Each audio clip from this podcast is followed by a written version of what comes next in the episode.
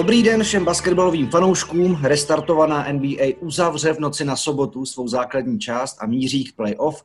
O zajímavé dění a výsledky rozhodně nebyla ve florické bublině nouze, ať už se jednalo o nečekanou vítěznou sérii Phoenixu, střelecké exploze Damiena Lillarda nebo napínavý boj kolem 8. a 9. příčky v západní konferenci. Některé zápasy proto svou intenzitou a důležitostí už připomínaly atmosféru playoff. Jak tedy dosavadní dění hodnotit? Kdo nejvíc překvapil? S jakou formou a v jakém rozpoložení vstupují do vyřazovací části velcí favorité, jako jsou Lakers, Bucks, Clippers nebo Raptors?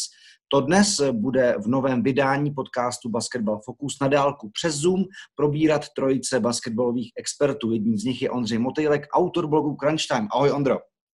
Čau. Michal Bernát, Lidových novin, náš nováček, a který zažívá premiéru v tomhle podcastu. Ahoj tobě i. Ahoj, ahoj, děkuji za pozvání.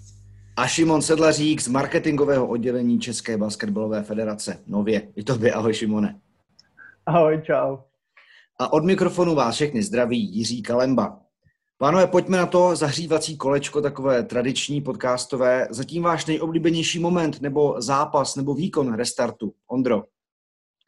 Uh, hele, já jsem teď asi před půl hodinou dokoukal teprve ten zápas z Portlandu s Brooklynem. Mám to hmm. teď čerstvě v sobě a protože šlo o hodně, tak uh, ten mě bavil, ale myslím, že o něm ještě budeme hodně mluvit, takže já si vyberu uh, zápas Dallasu proti Milwaukee a ten úžasný Lukův výkon 36 bodů, 14 do skoku, 19 asistencí, prodloužení a opravdu to byl zápas, ve kterém on už vypadal jako hráč, který jednou může té NBA vládnout.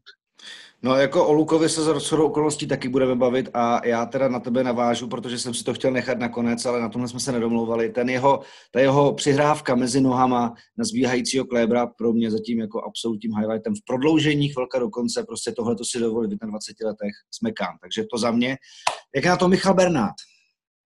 No tak já se nebudu opakovat, abych eh, po, po Ondrovi zase neopakoval Bucks s Mavericks, ale uh, mě, já jsem měl hroznou radost z toho prvního zápasu uh, na ostro mezi Clippers a Lakers, protože uh, z tohohle zápasu jsem pochopil, že ta bublina nebude jenom nějaký tréninkový kemp pro ty týmy, ale že tam přišli na ostro a hlavně, že nás dost možná ve finále západu fakt čeká bitva o LA, což je neuvěřitelný spektákl, který myslím, že by Lize hodně prospěl po tom, tom restartu. I k Lakers a Clippers se samozřejmě dostaneme, takže zatím všechny hot topics máme pěkně na začátku vyjmenované. Co Šimone, jak ty to dokončíš? Čím? No, mně se líbily hodně zápasy, které nám nabídly jedno prodloužení, druhý dokonce dvě, a sice mezi Memphisem a Portlandem, který uvidíme ještě v následujících dnech, a nebo Denverem a Utahem, které mimochodem taky uvidíme v následujících dnech. Ale když bych si měl vybrat jeden nejzábavnější moment, tak to určitě byl zápas mezi Clippers a Portlandem, který nabídl jednak eh, docela solidní drama a jednak ještě solidnější afterparty potom po zápase na sociálních sítích, kdy se vlastně ozřeli jak sami hráči, tak uh, jejich přítelkyně, respektive sestry. Uh, a připomnělo mi to to, co vlastně nám tu takovou dobu jako u NBA chybělo, jo? protože to bylo několik měsíců, jsme byli nejen bez basketu, ale i bez těchto těch žabomíších válek, které máme vlastně všichni takhle rádi na sítích a doufám, že jsme ještě pro tuhle tu sezonu neskončili, že možná ještě uvidíme třeba i něco pikantnějšího. Třeba první kolo playoff mezi Miami a Indianou tomu určitě jakoby nahrává. Hoši, vy jste, jako kdybyste viděli ten bodový scénář toho podcastu, protože samozřejmě Jimmy Butler, TJ Warren, to všechno, to všechno nás čeká v následujících minutách. Ale pojďme k tomu nejaktuálnějšímu, co se řešilo právě v noci na dnešek a co samozřejmě bylo asi tím nejatraktivnějším z konce základní části. To znamená bitva o 8. a 9. místo a tu takzvanou play-in sérii, nebo předkolo play-off, jak to budeme nazývat, je asi jedno.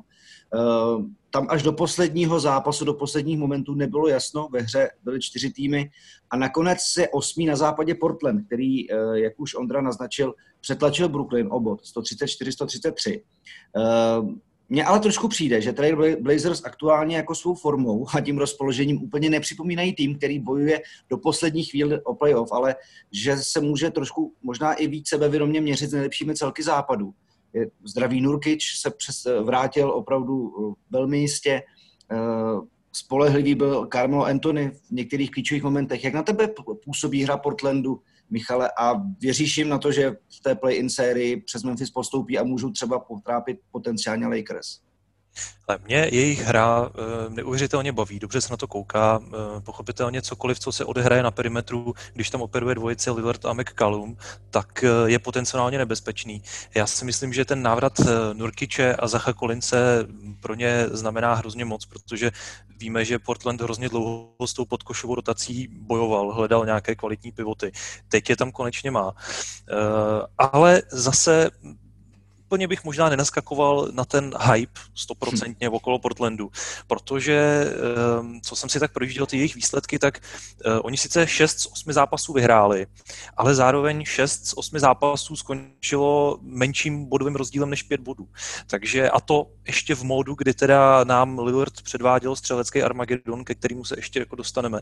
Ale je to takové, že stačí, aby tam pár střel nepadlo a najednou mohl být Portland bilanci třeba 4-4 a už by to nevypadalo tak eh, horce, jak, jak, jak to vypadá teď. Jo. A myslím si, že třeba hrozně bude záležet na tom, jestli se podaří udržet výkony uh, Trenta uh, juniora, který prostě tam byl jako parádní hráč do rotace, přes, přesně znal svoje místo, trefoval trojky, ale je to neotestovaný hráč v playoff a přece jenom v playoff je prostě všechno jinak. No. Navíc Blazers hráli proti týmům, který z velké části už kolikrát jim vlastně o nic nešlo, protože eh, ten seeding v playoff už byl jasný a hrozně rád bych viděl Lillarda, jak eh, si zase zadělá na nějaký nový spor, zase přes někoho trefí nějakou šílenou střelu, kterou, kterou vyhraje jako sérii, ale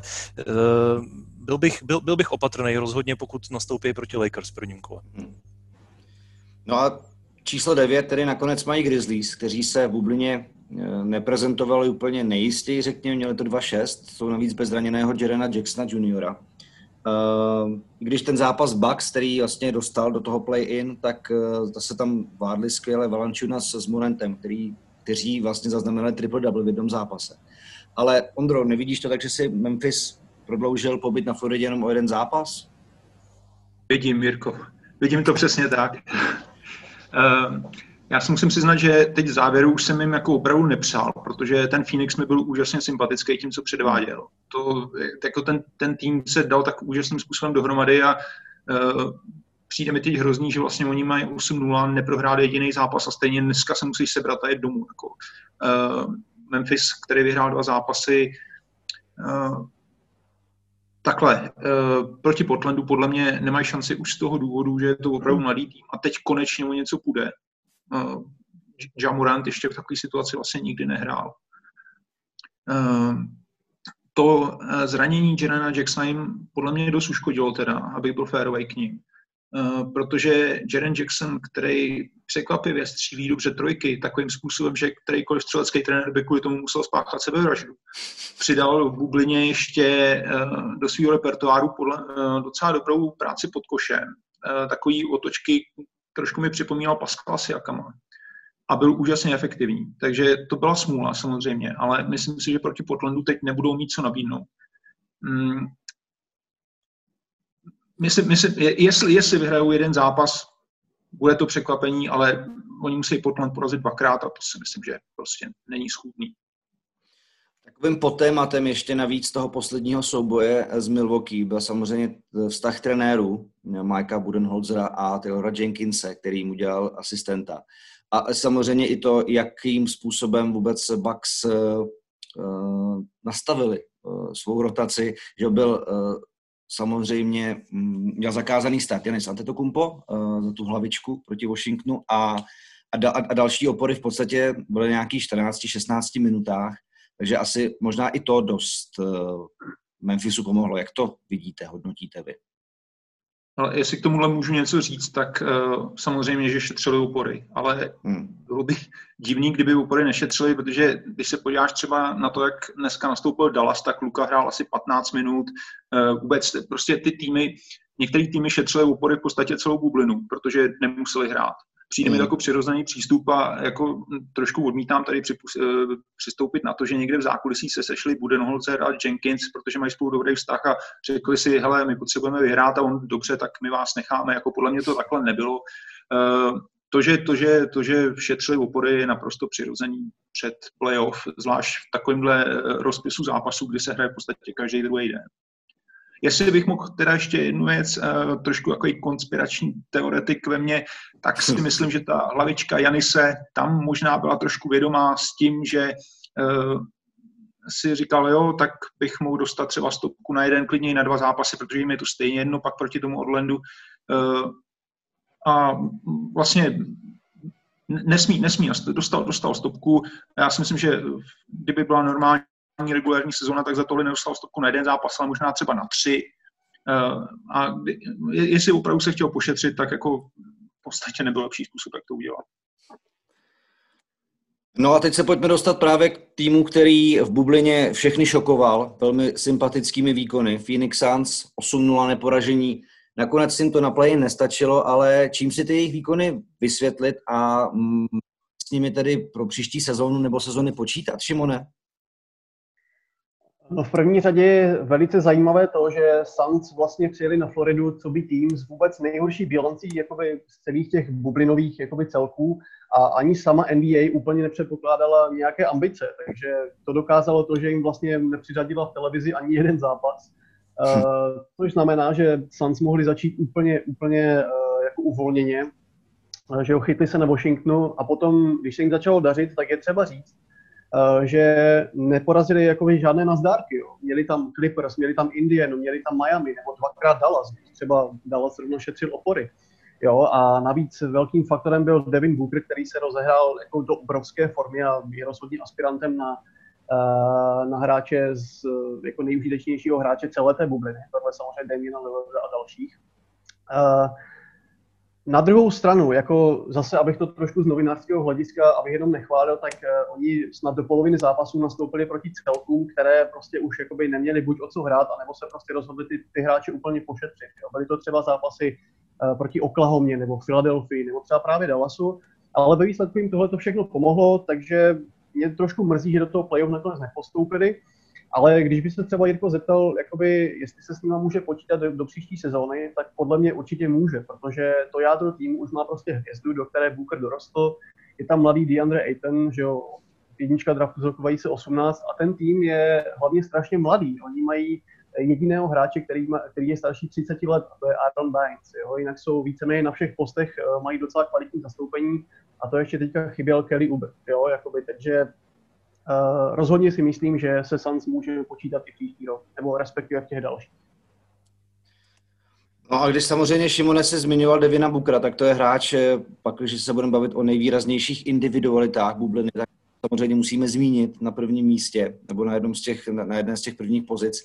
Uh, Vznikla kolem něho i taková malá kauzička, protože Draymond Green ho eh, ve vysílání prostě post, televizním poslal do jiného týmu, aby tam rozvinul svůj talent a někam se posunul, co se týká i nějakého týmového úspěchu. Dostal za to 50 tisícovou pokutu a posílal ho tam oprávněně, anebo právě naopak Suns ukázali, že kolem něj můžou postavit tým, který eh, v západě může být nějakým způsobem uh, relevantní. Ondro.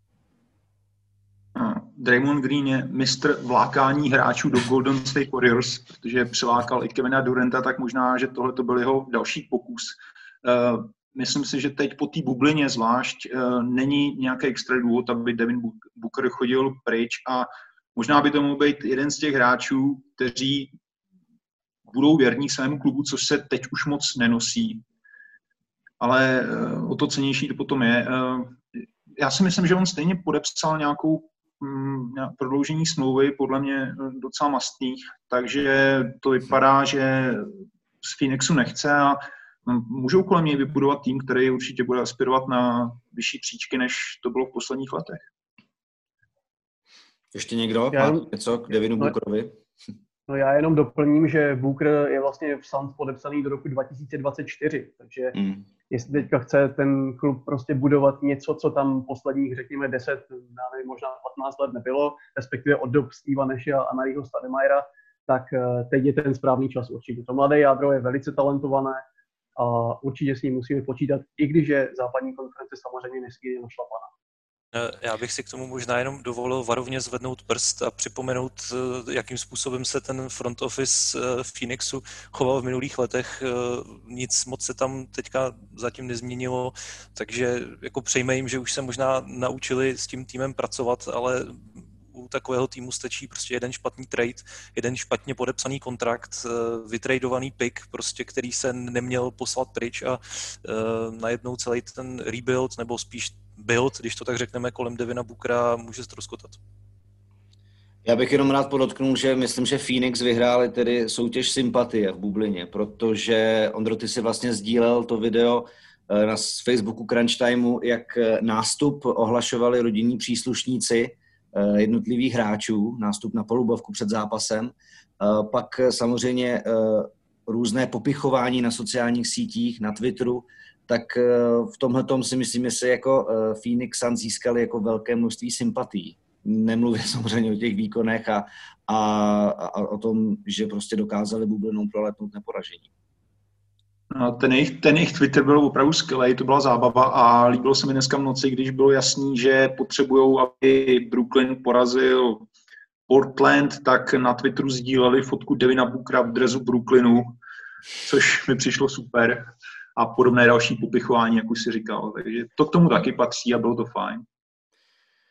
Další individualita, kterou jsme nakousli, uh, Damian Lillard. V posledních třech zápasech, kdy Portlandu vlastně ušlo o všechno, byly to svým způsobem playoff zápasy pro Trailblazers. 52, 61, 42 bodů. 154 bodů ve třech posledních zápasech. Eh, Michale, ty už si o něm mluvil, že bys nerad eh, nechtěl jako naskočit na high Portlandu, ale co konkrétně k jeho výkonům bys dodal a myslíš si tedy, že jako kdyby nenarazili na Lakers, když už bychom takhle měli hypoteticky mluvit, že by třeba v západě mohli ještě někoho dalšího potrápit? Já nevím, jestli je to v mikrofonu slyšet, Jirko, ale já si tady klepu na hodinky, protože ano, je, je to slyšet, teď je to slyšet. Já jsem tě nemutoval, je time. Uh, Damian Lillard uh, se prostě přišel do Orlanda ukázat, uh, je to vidět. Přijde mi, že z těch opravdových superstar byl trošičku, trošičku opomíjený vůbec se vlastně ani nedivím, že eh, se do té přestřelky pustil s právě Paulem Georgem a těl tam do živého, když mu říkal, no tak eh, střídej si ty kluby dále, já si tady v Portlandu vybuduju svoje, svoje dědictví. Ale pochopitelně to, co předvádí z, v té bublině, si myslím, že ho celkem bezpečně posouvá do asi top pětky hráčů eh, tady, tady v tom mini turnaji zatím. Ale myslím si, že to pro něj není ani tolik tady o tom playoff, protože uh, jakkoliv je určitě Portland rozjetý ve velké formě, tak uh, si ho prostě nedovedu představit, že uh, se prodere tu západní konferenci až do finále. Ale já bych nezapomínal na to, že Damian Lillard sice říká, že chce být v Portlandu hodně dlouho, že tam chce skončit kariéru, uh, je podepsaný až do svých 35 let, takže myslím, že do roku 2024 prostě by měl být v Portlandu. Ale ono je pochopitelně otázka, čím, čím lépe bude hrát Damian Lillard a Portland bude pravidelně vypadávat v prvních kolech playoff, tak eh, ten tlak na vedení toho klubu bude prostě větší a větší. A jestli si vzpomeneme na situaci okolo Anthonyho Davise, který taky podepsal pětiletý kontrakt, nebo podepsal nový kontrakt prostě eh, v New Orleans a okamžitě eh, skoro půl roku nebo rok potom začal prostě žádat o vytradování. Tak nevím, jestli třeba Lillardovi s tou jeho žádostí nakonec nepřetečou trošičku nervy třeba za dva, tři roky a ne, ne, neuvidíme tady úplně tu samou, tu samou situaci, ale co se týče toho letošního playoff, tak to, co dokáže on v playoff, to už jsme viděli loni jak jsem říkal, no, budu, budu hrozně rád, pokud zase vytvoří nějaký naprosto ikonický moment.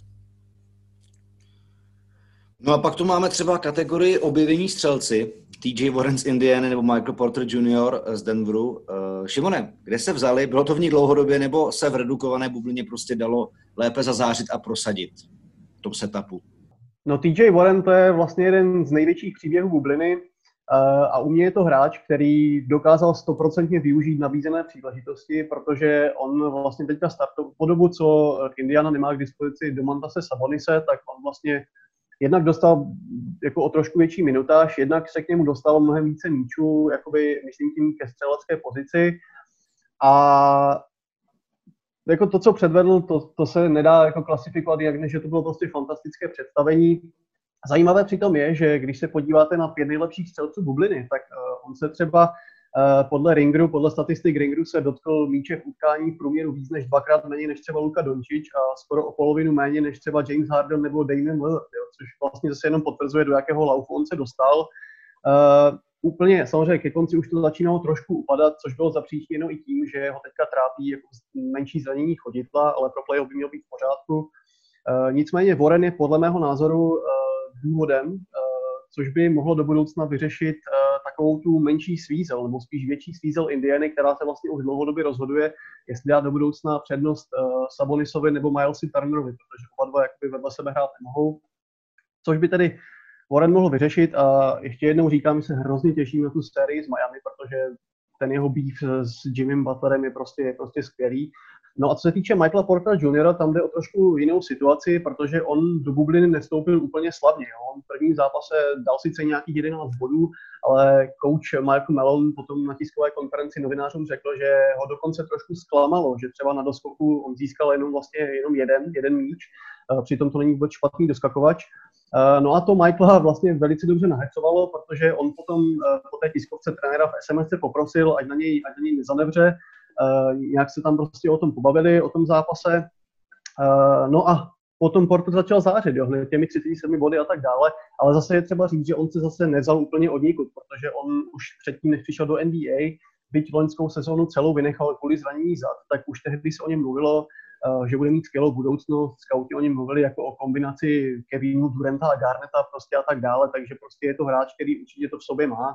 Uh, jen má v Denveru občas smůlu v tom, že má na perimetru obrovskou konkurenci. No. A teďka zase dokázal využít eh, absence Jamala Mariho, Garyho Harrisa a Billa Partna a ukázal, že to tady v sobě má, jak jsem říkal.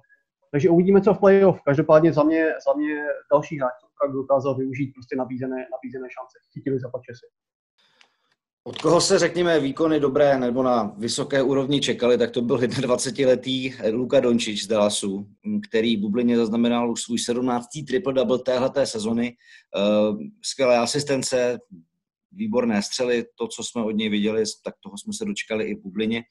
Ondro, přibývají názory, alespoň co jsem zaslechl v podcastech zámořských a, a přečetl si v různých komentářích a článcích, tak přibývají názory, že NBA může být za pár let jeho ligou, Souhlasíš s tím? A co výjimečného vlastně jeho hra obsahuje, že dokáže takhle strhnout diváky, odborníky a zlepšovat konstantně své spoluhráče a polovce?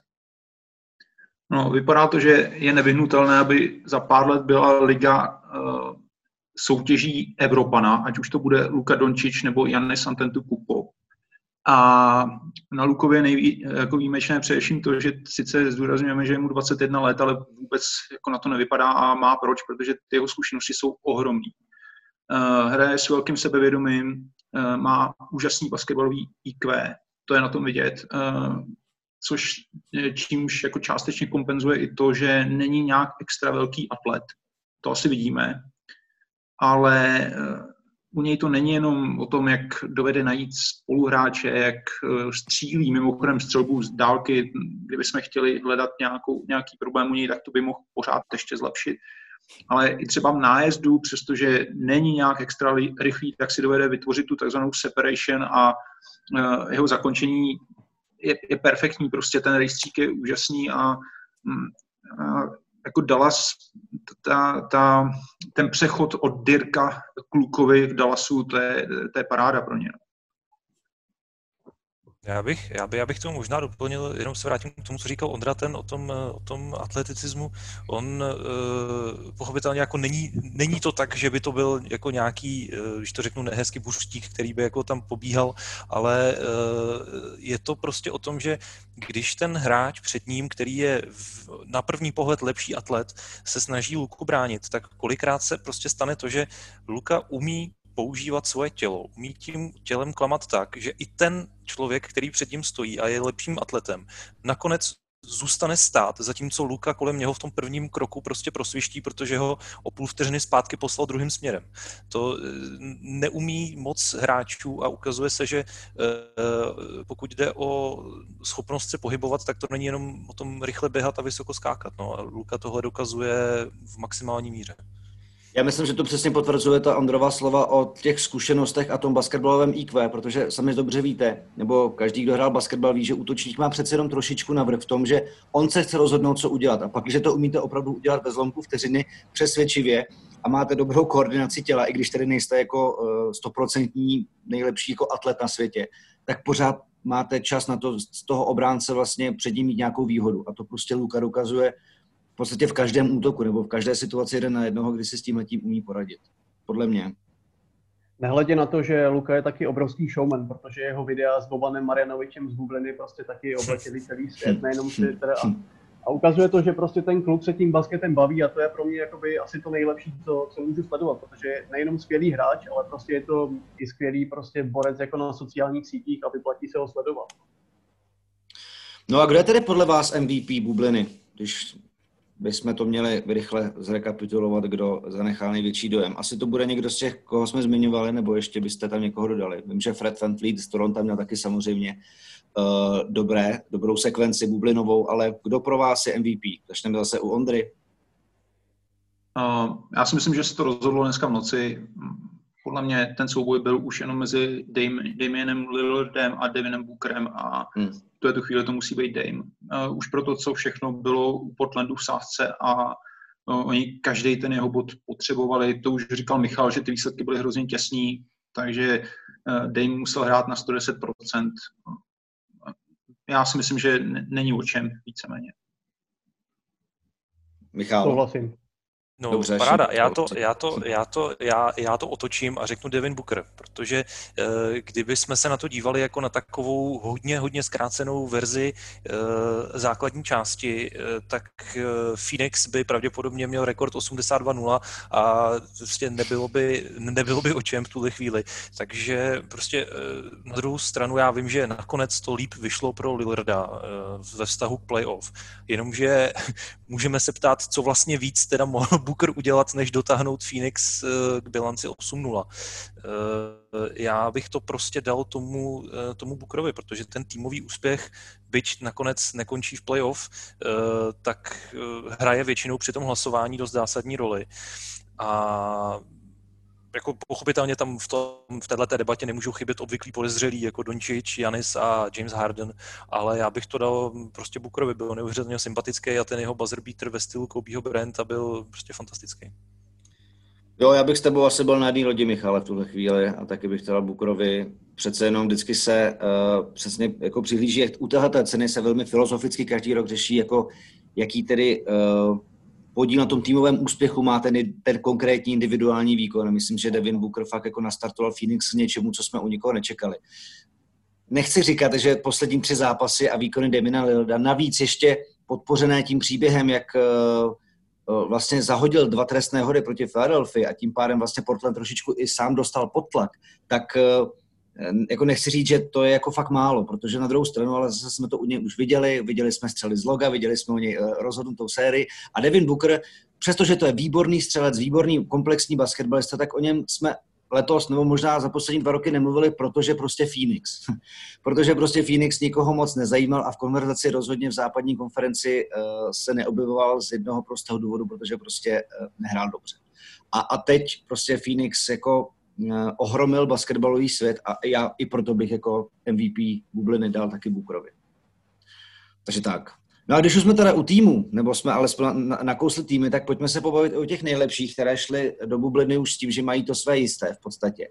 Uh, Lakers v bublině 3-5, samozřejmě LeBron, mm, Davis, ti všichni nehráli tak, jak jsme u nich zvyklí, už se tam soustředíme na trošičku jinou část sezony, ale trošičku se nad jejich eh, výkony rozmnožily rozpaky. A jsou důvody k obavám opodstatněné, Michale?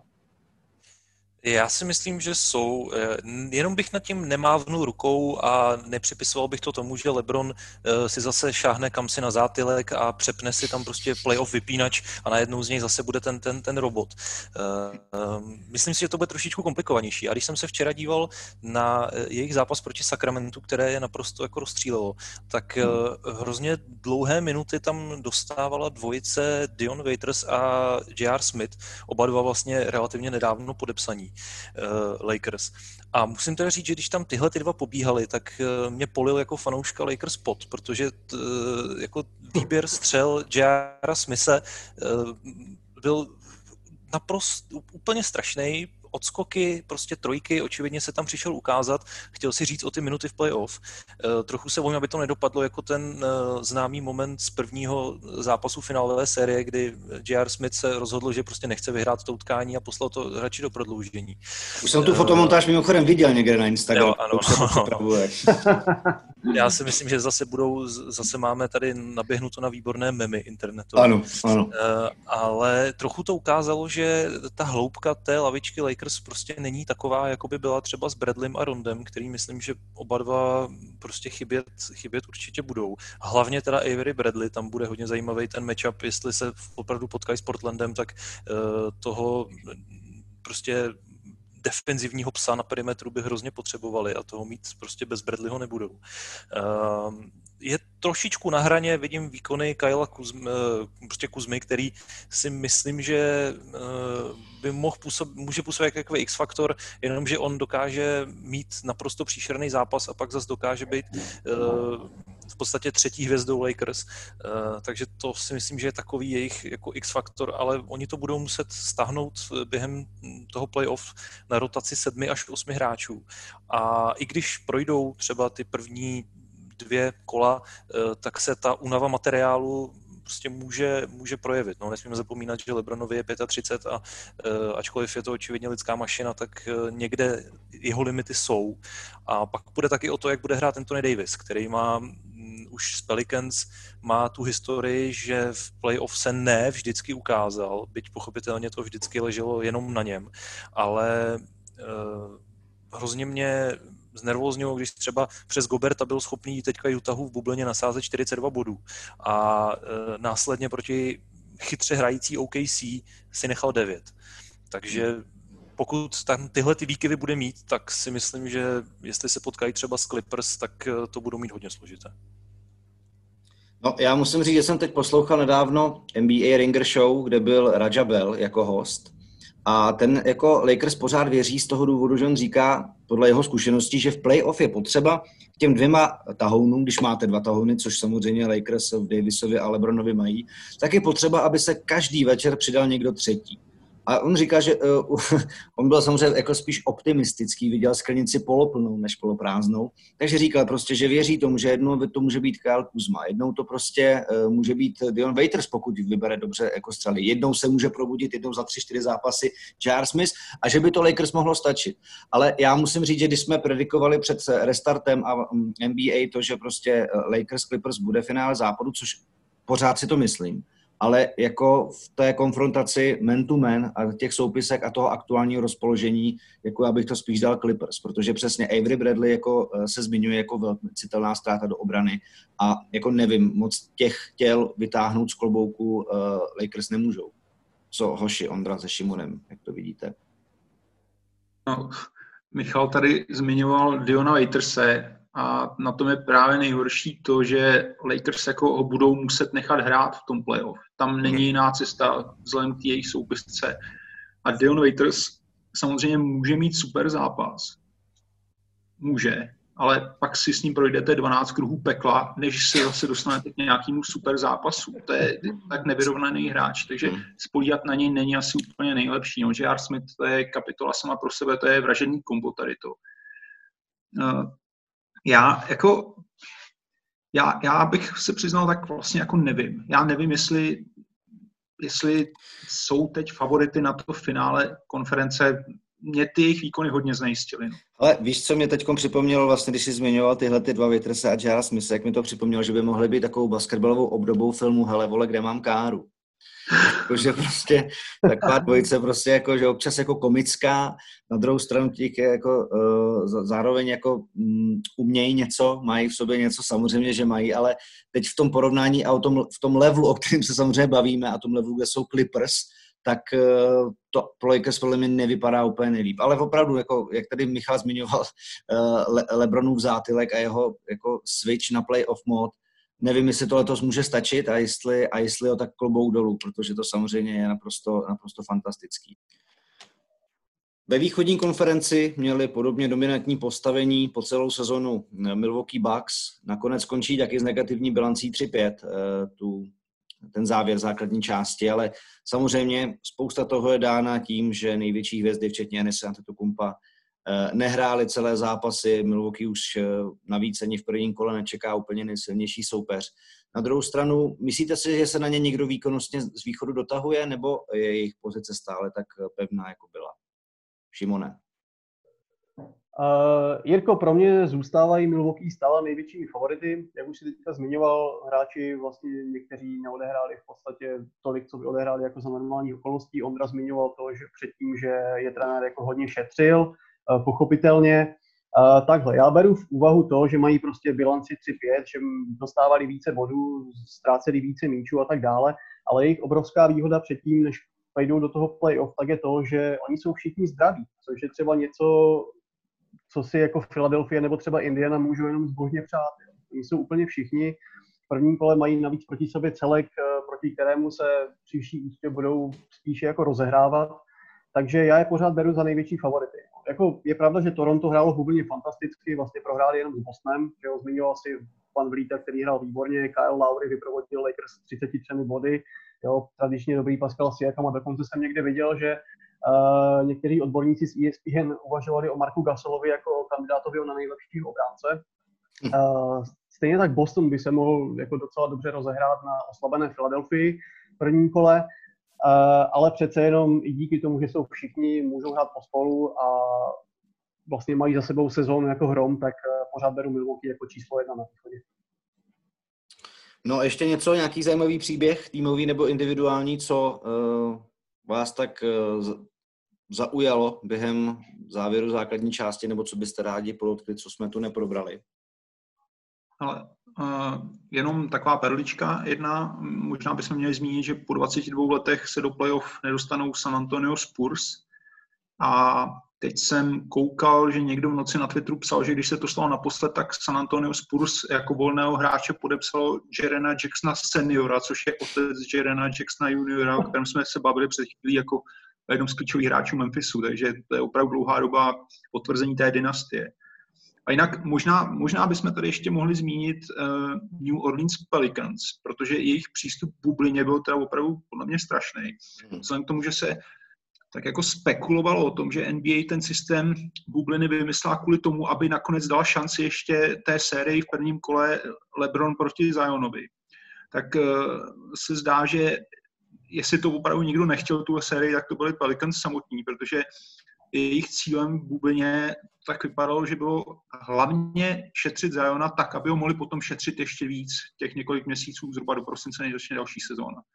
A e, já, jak mám rád statistiky, tak jsem koukal, že v regulární sezóně se Zionem na palubovce měli Pelicans na 100 útoků net rating plus 10 bodů a v bublině s ním na palubovce měli net rating minus 25, to znamená, že tam je nějaký 35-bodový swing a to je vidět, že opravdu tam bylo něco špatně.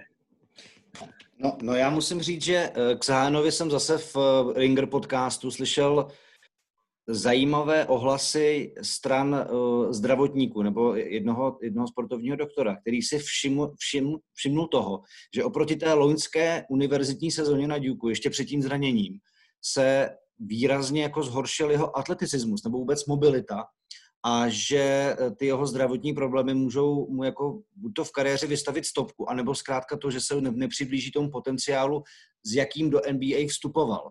A uh, docela vtipné to bylo i vůbec v tom prvním zápase, který hráli s Utahem na začátku bubliny, kdy celou dobu se uh, adoroval Ingram a, a Williamson a prostě pak najednou jako z ničeho nic, jako kdyby tak prostě ten zápas vyhrál a Pelicans prostě všemi vyzdvihovaní najednou začali trošičku tápat, jo. Takže já myslím, že kolem Zajona a kolem Pelicans ještě, ještě se bude dít dost zajímavých věcí, možná v off-season, anebo by se, by, bychom je měli dost zkoumat v té nadcházející příští sezóně, protože možná tak bombastické, fantastické, jak to na papíře vypadá, to úplně to jako nebude. No, jestli se kolem Pelicans v off-season bude něco dít, tak to bude především konec Alvina Gentryho, protože si myslím, že ten tam vydržet každopádně nemůže a nikdo hmm. kvůli tomu asi moc brečet nebude zároveň.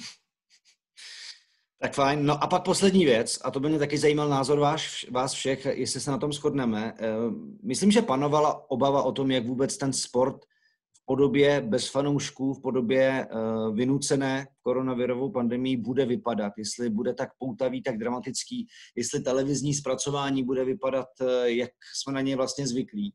A jak to hodnotíte vy? Začněme u Šimona teď. Uh, no Jirko, jak sám říkáš, tak uh, my jsme vůbec nevěděli, jaký dostaneme basket a dostali jsme nášup jako naprosto fantastických zápasů, už jsme tady některé vypichovali. Ale hlavně se mi hrozně líbilo, jak, jak to NBA zvládla po organizační stránce, protože i ti diváci, kteří tam byli, ti virtuální diváci, tu, tu atmosféru jako úplně, uh, úplně ozvláštnili, stejně tak ten zvuk byl výborný a hlavně vidět třeba uprostřed zápasu, jako na tribuně unaveného Paula Pierce nebo smrtící pohled Stevena Adamse a takové, a takové hmm. prostě perličky, jo, kterýma se nebavili jenom komentátoři, ale i všichni diváci, tak za mě prostě jako obrovský palec nahoru. Michale, co bys tomu dodal ty?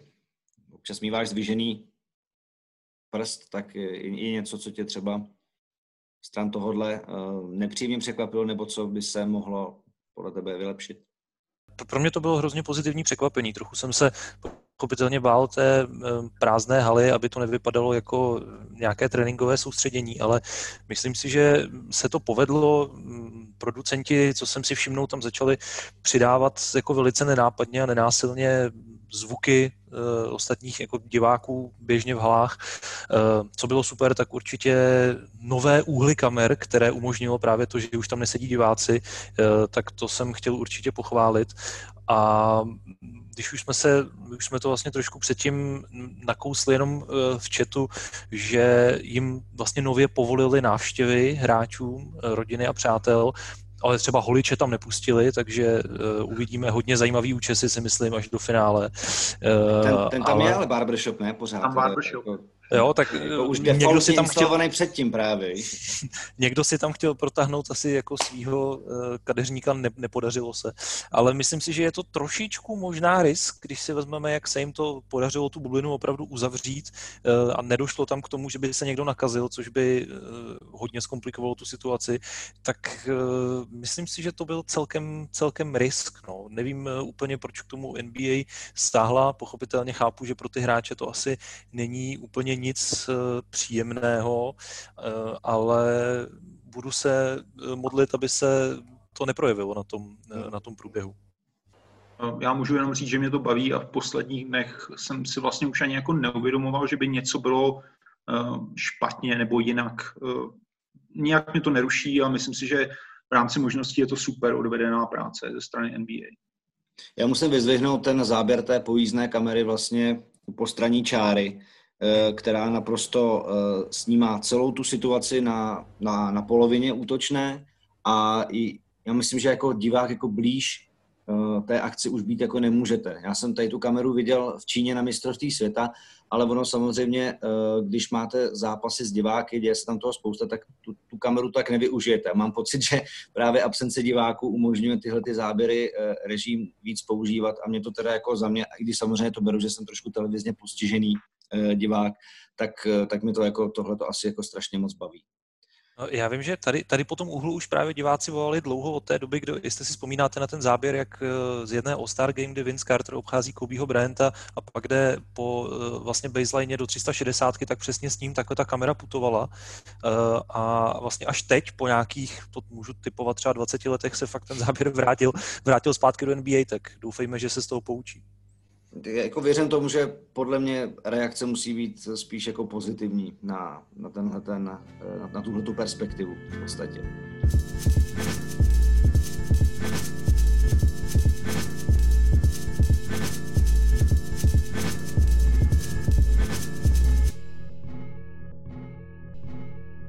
Ale pojďme na predikce sérií playoff, které už jsou vlastně narýsované víceméně. A když samozřejmě ještě čekáme, kdo eh, bude soupeřem LA Lakers na západě a jestli Indiana a Miami budou čtyři nebo pět, ale je to vlastně jako trošku jedno. Takže máme tady takový jako kolotoč, vždycky nějaká série, jeden z vás mi řekne, co od série možné čekat, nějaké hlavní taháky, možný X-faktor a váš tip. Uh, já teda vlastně nevím, jestli, ten, jestli tu play-in uh, sérii Portland-Memphis máme nějak jako víc rozebírat, protože jsme oba dva týmy celkem probrali, včetně aktuálních zranění, aktuálního rozpoložení a tak. Nicméně, Šimone, vycházelo to na tebe, tak uh, typ teda na Portland-Memphis. Uh, já typuji určitě Portland hned v prvním zápase, protože to je rozjetý vlak, který prostě Memphis uh, nemůže zastavit podle mého názoru. Uh, tam bych jenom ještě, jsme trošku zapomněli říct, že třeba v Portlandu nebo v sestavě Portlandu hraje prvního zápasu v Dublině CJ McCallum se zraněním zad. Uh, takže si myslím, že pokud by Memphis chtěl nějakým způsobem uspět, tak by se mu muselo něco stát, což jako samozřejmě nechci přivolávat. Uh, ale ta mašina je zrovna takhle, tak jako rozjetá, že prostě jiný, jiný způsob nevidím, jak by Memphis mohl uspět. Jo? Určitě ne ve dvou zápasech, teda ještě zdůrazníme, že Portlandu stačí vyhrát jedno utkání, Memphis musí vyhrát dvě v řadě, takže to prostě podle mého názoru jako nejde snad McCollum řekne Morentovi vlesmi na záda, že aby se s tím něco jako horšího nestalo. Taky uh, známá Cimrmanovská uh, ztráta času, když chvilku počkáme, nevím, ale co bys mi řekl k sérii Milwaukee Orlando, Ondro? Uh, 4-0, dál. OK, v pohodě. Není potřeba ztrácet čas tam, kde to asi, není... Asi, asi není potřeba o tom diskutovat víc. Jako, je teda paradoxní, že Orlando je jediný tým, který si může říkat domácí, ale myslím si, že ani to jim jako nepomůže. Zvlášť prázdní hale teda. Co Toronto Brooklyn, Michale? No tak eh, já Brooklynu jeden zápas asi dám, eh, protože jsou sympatický, jak dokážou bez hvězdy hrát kolektivně a tak dále, ale na druhou stranu všichni víme, že Brooklyn je na trošičku jiný časový ose než eh, momentálně Toronto. Toronto je naprosto legitimní zájemce o to, aby zdvihli trofej na konci, zatímco Brooklyn tak trošku si pěstuje další hráče, kteří pak budou eh, podávat míče Kyrie Irvingovi a Kevinu Durantovi. Eh, takže já si myslím, že to Toronto eh, předvádí. Taky krásný basket, má asi nejlepší obranu ze všech týmů, si troufnu říct, a myslím si, že bez to je star power, jak se tak říká, bez té hvězdy, která dokáže tuhle tu obranu prolomit, tak to bude mít Brooklyn hrozně těžký. Já bych to viděl tak 4-1 pro Toronto. Myslím si, že Brooklynu se jeden zápas asi podaří. Uh, hodně zvedavý budu na Pascala Siakama, protože je to poprvé, co vede opravdu svůj tým uh, do playoff a myslím si, že má i přesto, že víme, jak je dobrý hráč, pořád se dokazovat. Uh, dobrá, tak teď Boston, Philadelphia. Philadelphia bez Bena Simonce, Šimone, šance 76ers, nebo to vidíš na Celtics? A proč? No, no za normálních okolností bych čekal obrovskou řeč, řeš, protože Boston a Philadelphia jsou přece jenom jako tradičními rivaly, ale tím, že Sixers přišli kvůli zranění kolene Obena Simonce a ještě teďka vlastně není úplně 100% Joel Embiid, který, na který by mělo být vlastně upřena veškerá pozornost v téhle sérii. A je taky možné, že prostě nějaký ten zápas vynechá. Tak si bohužel tak se bojím, že by ta série mohla být kratší, než by se nám jako líbilo. Takže já si typuju Boston v pěti zápasech a typuju, že velkým X-faktorem bude Kemba Walker, protože i když uh, vlastně Ben Simmons nastupoval už třeba na pozici čtyři jako, jako rozehrávač teďka v bublině, tak uh, přece jenom on je takovým tím pojítkem celé té obraně Philadelphia i na rozehrávce, i pod tušem. A když tam nebude, tak Boston bude mít o hodně volnější ruce. Takže Boston v pěti. Dobře, eh, s vaším dovolením jsem si Miami Indianu ponechal já, abyste to zase neměli tolik, jo. tak eh, já tady mám Miami v šesti, i když možná to bude ještě rychlejší, protože i když ty zápasy 4 a 5 eh, bývají nejvyrovnanější samozřejmě tradičně, tak mám furt pocit, že Miami mají mnohem jako kompaktnější tým. Navíc se mi strašně líbí nováčci jako Tyler Hero, Kendrick Nunn, Duncan Robinson a jeho, jako, jeho sebevědomí šlo v bublině hodně nahoru a navíc Indiana bez Sabonise, i když uh, našli nového střelce TJ Warrena, tak právě proti Heat uh, a navíc ještě teď vlastně hráli poslední dva ze tří zápasů spolu. I když, jako řekněme, ten konec základní části nemusí být uh, jako nějaká berná mince. Ale myslím, že Jimmy Butler jako velmi dobrý obránce, který Warrena by mohl skrotit a navíc je k tomu to, ještě text té jejich hřevnivosti a rivality z ledna. Takže to možná bude jako zajímavé téma téhleté série, ale pořád si myslím, že na východě je Miami i tým, který by mohl případně trošku potrápit Milwaukee, takže za mě Miami. Je to v pohodě za vás? Je to v pohodě. Dobře. Ještě tím tuplem, když vlastně asi nebude hrát Sabonis a možná ani Malcolm Brogdon, takže... Západ, Lakers a Portland nebo Memphis. Ondro, dal jsem tě to no, tak jako já... hezky. Vybral jsem ti pěkný série. Uh, s dovolením budu předpokládat, že z Lakers bude hrát teda Portland, to už jsme tady asi naznačili, že si to tak nějak všichni myslíme. Um, já jako tady zkusím říct, uh, co je problémem Portlandu. Michal to už na začátku říkal, že oni vlastně jako sice dobrý, dostali se do playoff, ale nijak zvlášť dominantní nebyli, vyhrávali těsně a já bych si skoro dovolil říct, že měli v těch posledních dvou zápasech především hlavně štěstí, že proti tomu Dallasu teda jednak ta uh, úžasná Lillardova trojka, která se odrazila od zadní obroučky, vyletěla nad, nad ukazatel skóre a potom spadla do koše, to byla teda opravdu klika. A pak v posledním útoku uh, vlastně Dallas, tam Dorian Finney-Smith dal trojku, ale protože tam Trey Burke udělal takový šílený průraz na Lillarda, který jednak ztratil svého hráče a už by se k němu nestihl dostat, tak z toho uh, Portland taky vyvázl. A včera se, nebo dneska v noci se stalo to, že Brooklyn měl 20 vteřin na poslední útok, aby rozhodl a Karis Levert nedal otevřenou střelu. Takže si myslím, hmm. že Portland v posledních dvou zápasech dvakrát přežil svůj smrt. A dneska to už ve druhém poločase u některých hráčů vypadalo tak, že sice bojovali teda na 120%, to bylo vidět, že do toho dávají všechno, ale už hodně tahli nohy, vypadali unaveně. Gary Trent Jr. Uh, minul několik otevřených střel, což se mu nestalo v podstatě celou bublinu.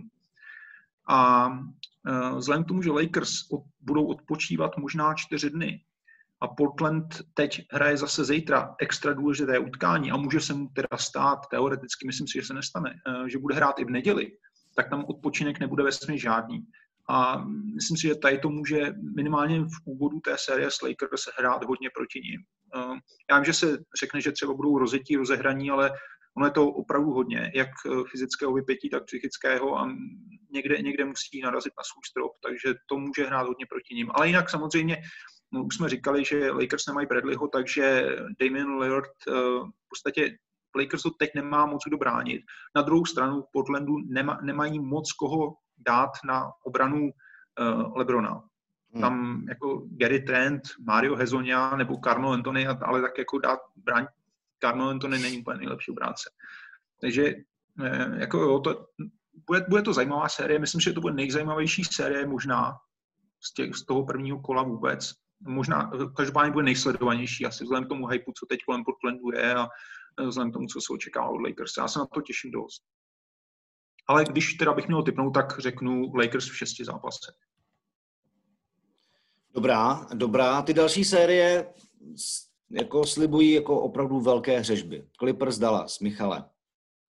No tak to se ti úplně přiznám, že je pro mě série, u který už jenom, když se tady dívám na ty dvě jména vedle sebe, Clippers a Dallas, tak už mám jako tepovku hodně nad 150, protože to je uh, jako série, na kterou já se strašně těším. Uh, v první řadě se asi ukáže, jaký je opravdu potenciál toho dua uh, Dončič-Porzingis, Eh, který ještě, myslím si, že teď už se dostali snad do té podoby, kdy jsou dostatečně sehraný a vědí, eh, co, co vlastně na tom hřišti spolu mají dělat.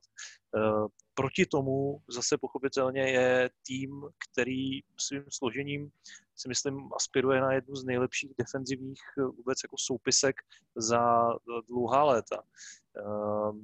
Otázkou se pochopitelně stane to, jak bude hra vypadat v playoff, kdy se tradičně zpomaluje ta hra, je to tvrdší, je to takový ten, jak se říká, grit and grind, prostě není to třeba občas až tak hezký uh, na pohled, což si myslím, že by spíš asi mělo svědčit Clippers.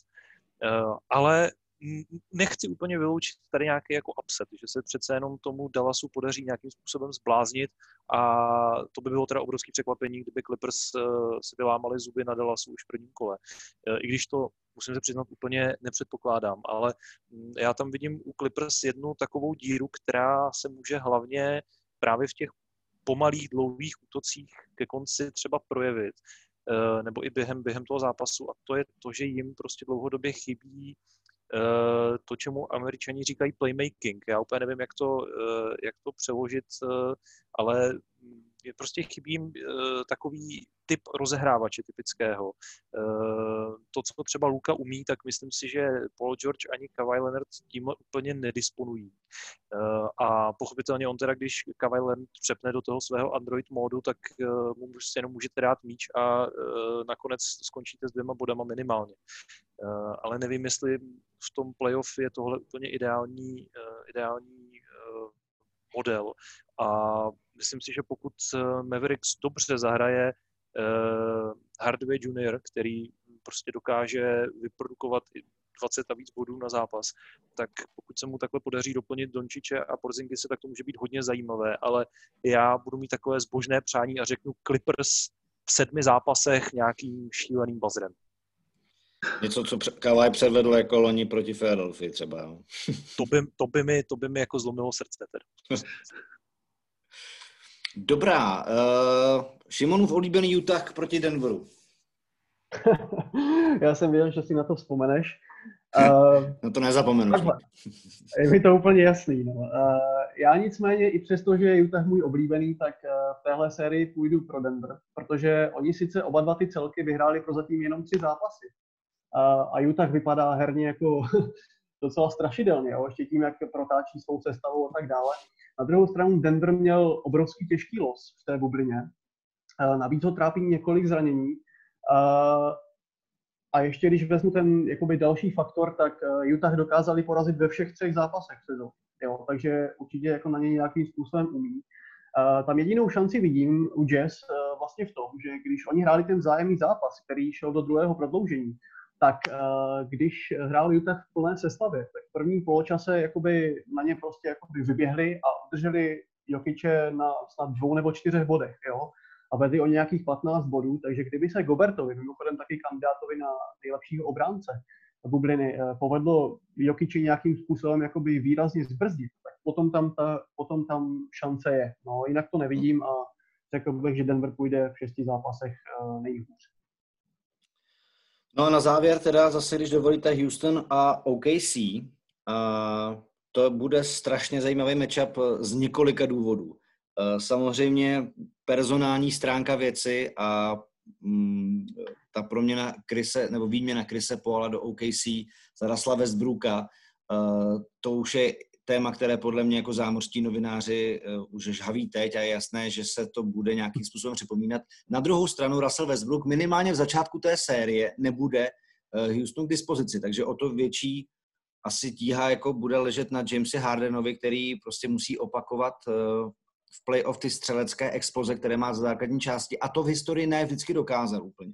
A pak jsem tady našel docela jednu zajímavou statistiku, kvůli které dávám Thunder v sedmi, protože uh, na 100 útoků má jako jejich uh, základní pětka, tak přestřílela své soupeře v průměru o 30 bodů, jako v celé lize, což je nejlepší, nejlepší hmm. bilance z celé NBA.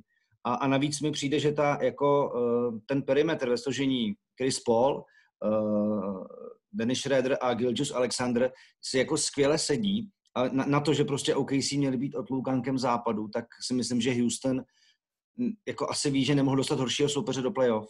Takže uh, pro, jako pro mě tahle ta série o tom, jestli James Harden jako zvládne zastoupit se Rasla Westbrooka, jestli se Westbrook pro Houston vrátí, protože já pořád tomu jejich experimentu s tím microballem úplně nevím, co si mám myslet. I když dokážou vyhrát zápas, ve kterým je tým přeskáče o 30 jako do skoků, tak dokážou vyhrát pořád nevím, jako, co to v playoff bude znamenat. No. Ale jako rád se s váma o tomhle to pobavím, protože uh, podle mě to skýtá jako strašně, strašně zajímavý matchup tady ta série zrovna.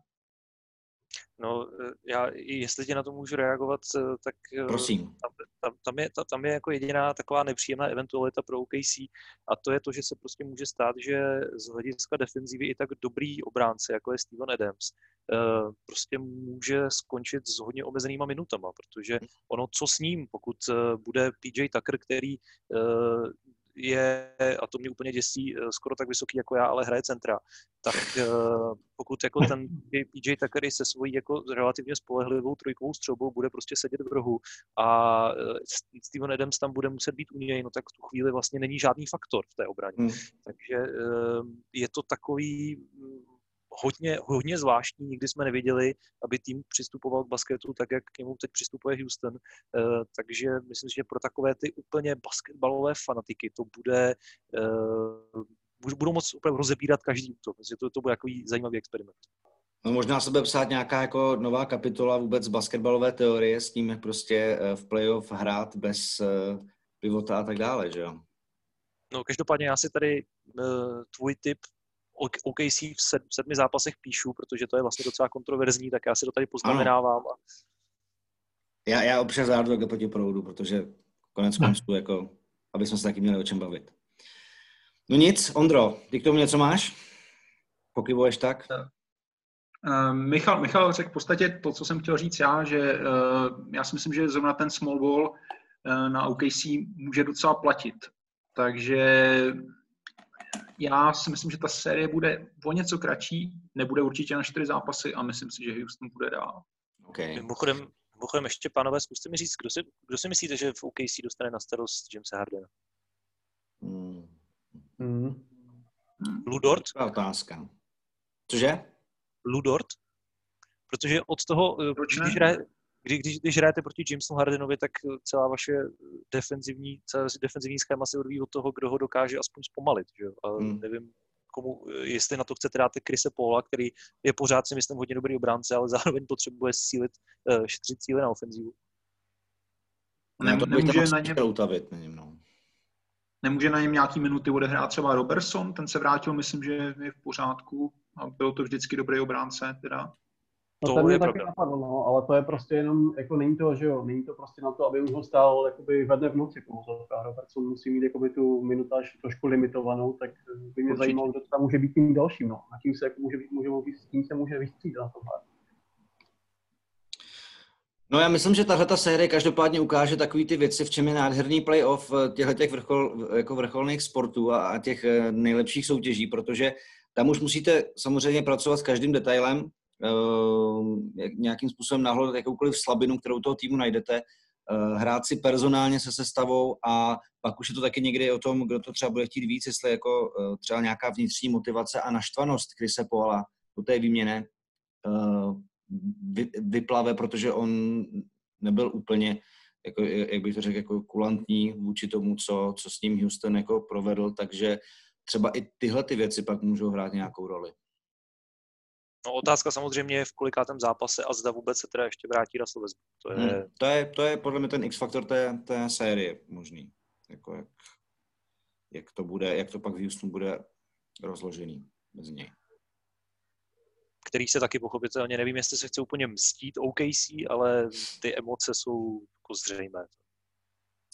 Jo, je to tak. No já myslím, že nás každopádně čeká jako velice zajímavé playoff a v jeho průběhu se ještě s podcastem přihlásíme protože mm, konec konců je to, je to NBA, eh, míří maximálně jako v úplně uh, bezprecedentních podmínkách a v úplně neznámém setupu do playoff a hlavně se tedy pořád doufám, že se to dohraje a že budeme dál moc jako komentovat dění v nejlepší basketbalové soutěži světa. Pánové, já vám moc díky za vaše postřehy a komentáře. Díky, že jste si udělali čas takhle na dálku. Díky za pozvání. Ahoj, díky, díky moc.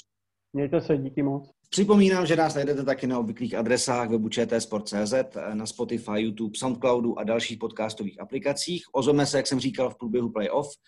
Eh, pokud bychom jako hodně dřímali, tak určitě před finále. A připomínám, že na přelomu srpna a září vydáme taky podcastový speciál Rok od mistrovství světa v Číně. A hosty by měli být Pavel Pumperla a Vojtěch Ruban, takže asi je se na co těšit.